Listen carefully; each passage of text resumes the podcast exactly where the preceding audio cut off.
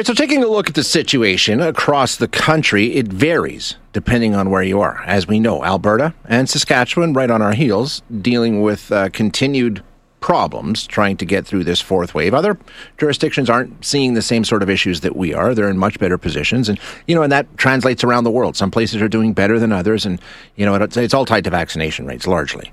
Um, and you know public health measures and when they're put in and when they're taken off, and we can second guess all that sort of stuff. But the fact of the matter is, um, businesses have been through hell for over 18 months now. You know, especially some specific sectors like hospitality, where they've been open, they've been closed, they can do this, they can't do that. It's been tough. Um, and the government has all kinds of support programs in place to try and help them through this and have for a long, long time now. Uh, wage subsidies, um, uh, rent deferrals, all these sorts of things. Uh, a lot of those programs are scheduled to end, though, very, very soon. October 23rd for some, 27th for some. A lot of those programs are scheduled to be going away. They've been extended once, and now there's a lot of businesses and business groups saying, you know what, we need to extend them some more. We're not done with this just yet. So, to get some information on what we're talking about here, we have Dan Kelly, who is the president and CEO of the Canadian Federation of Independent Business. Dan, thanks for your time this morning. Appreciate it. Sorry, I forgot to push the button. Hi, Dan. I'm happy to be with you. Uh, okay, so let's just uh, get the lay of the land here, first of all. What programs are in place right now that are scheduled to be gone within the next month or so that you're talking about? Yeah, some some big worries. There have been a variety of federal and provincial supports, as you cited, uh, from really from the outset. Others that developed in more recent months, but men, some of them have already been closed. Others are in the process of being closed. So, provincial support programs. Alberta had a few; those have ended. Uh, the federal government had a, a loan program, the CEBA loan program, as it was called. That has now ended. Uh, and and the two biggest programs, the wage subsidy and the rent subsidy, uh, they are rapidly being phased out. Uh, they were expected to end by the end of September. That was renewed right prior to the election till the end of October, uh, but they're disappearing. And uh, deeply, deeply worried that these programs are not going to be able to support businesses at the just as new restrictions uh, like passport requirements are yeah. popping up in provinces like Alberta's. Yeah, and those are the two big ones, right? The wage subsidy, of course, is meant to get people to uh, businesses to hire more people to bring them back. The government will pay a certain portion of the wage for new hires, essentially. Correct? That's right. If if you if you keep staff on on board, you can get uh, you were able to get up to seventy five percent of their wages to a maximum uh, paid by the federal government, depending on the amount of business loss that you were experiencing. I just want to be clear here. This is the reason why I'm, I'm, I'm quite upset that the government is phasing these out. Is that the programs essentially phase themselves out? If your business is not experiencing revenue losses, you don't get you don't qualify for the program. The only businesses get any money from the programs are those that are experiencing a loss in sales, and it's commensurate with that loss in sales. If you if you have a tiny loss, you get a tiny subsidy. A giant loss, you get a pretty big one. Uh, but that's being phased out. The same is true of rent. Uh, rent can be subsidized by the federal government, and that is now being phased out, also to end by by late October. Dreaming of a better sleep? Tossing and turning is not your destiny, and Olly is here to help. Olly invites you to sink into sweet, sweet slumber to improve your mental and physical health and overall wellness. More than just melatonin, Olly's ingredients help you unwind your mind for a delightfully dreamy drift off. Sleep is on the way at Olly.com. That's O L L Y.com.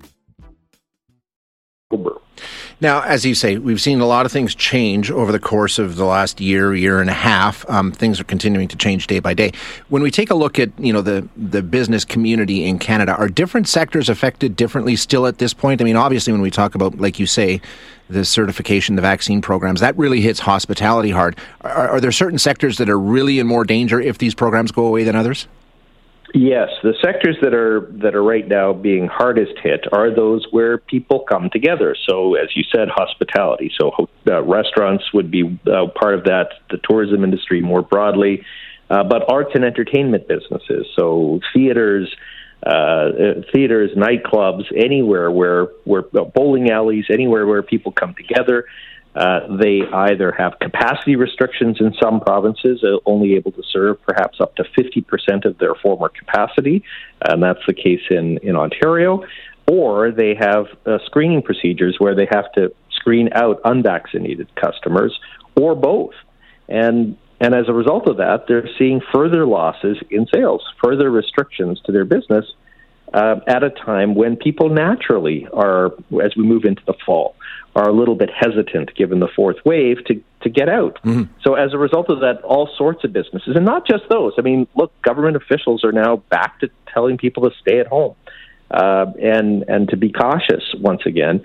As a result of that, businesses are seeing significant losses, not because they've made bad business decisions, but because governments are taking actions uh, to protect society, and those come with a, a pretty high cost for the business community. Now, Dan, the Trudeau government, of course, reelected uh, just last week. Uh, he has said throughout that he will be there to support Canadians and Canadian businesses, whatever it takes. And he did say during the election campaign they've extended these programs once, and they are looking to extend some of them to the spring, right? So is that the job now to try and hold them to what they have promised? Yeah, so the, the government, to its credit, the Liberal Party did say that they would extend the wage and the rent subsidy for the tourism industry until uh, until uh, to get them through the winter. Mm-hmm. They also promised to expand a and extend a hiring subsidy, not the wage subsidy, but one to to encourage businesses to hire new people. And they've they've announced that they will extend that until the end of March of 2022. Both of those are good moves. But it isn't just the tourism industry that needs support. There are all sorts of businesses that are struggling to get their customers back together, either because of restrictions or because customers are choosing to stay home and they're going to need some help. If we want these businesses to be around when the pandemic is truly over, we need to extend these programs until all of the pandemic restrictions are lifted. And that means borders reopen to both vaccinated and unvaccinated uh, Americans and international tourists. It means that uh, that there's no capacity controls in businesses and rules that require you to screen out unvaccinated people. When those things go away, that's when businesses, I think, we can start to phase out these these subsidy programs, but not before. Yeah, so it's not like you're saying this needs to be done indefinitely. We know they've been extended once, and you know what people are going to say. We can't continue to prop up businesses. I mean, how long can this go on for? But you're saying, you know, there are some definable qualifiers that we can put in and say, you know what, once this happens and businesses are allowed to operate full bore, we don't need these programs. You're not saying this is indefinite, right? Uh, absolutely not. Look, I mean, business subsidies are stupid. subsidies subsidizing businesses long term makes no sense whatsoever. Uh, paying with tax dollars to keep businesses alive if they're in a dying industry or they're struggling or they've made bad business decisions that doesn't that doesn't help at all. Mm-hmm. What what but what we can't do is to say to businesses, sorry, because we have to protect society from COVID, we're not going to allow you to serve your customers in the way that you're used to. You're going to have to limit that in some significant ways, but you're on your own. If we do that, these businesses are going to disappear. The jobs that they create will disappear. It'll have a massive effect.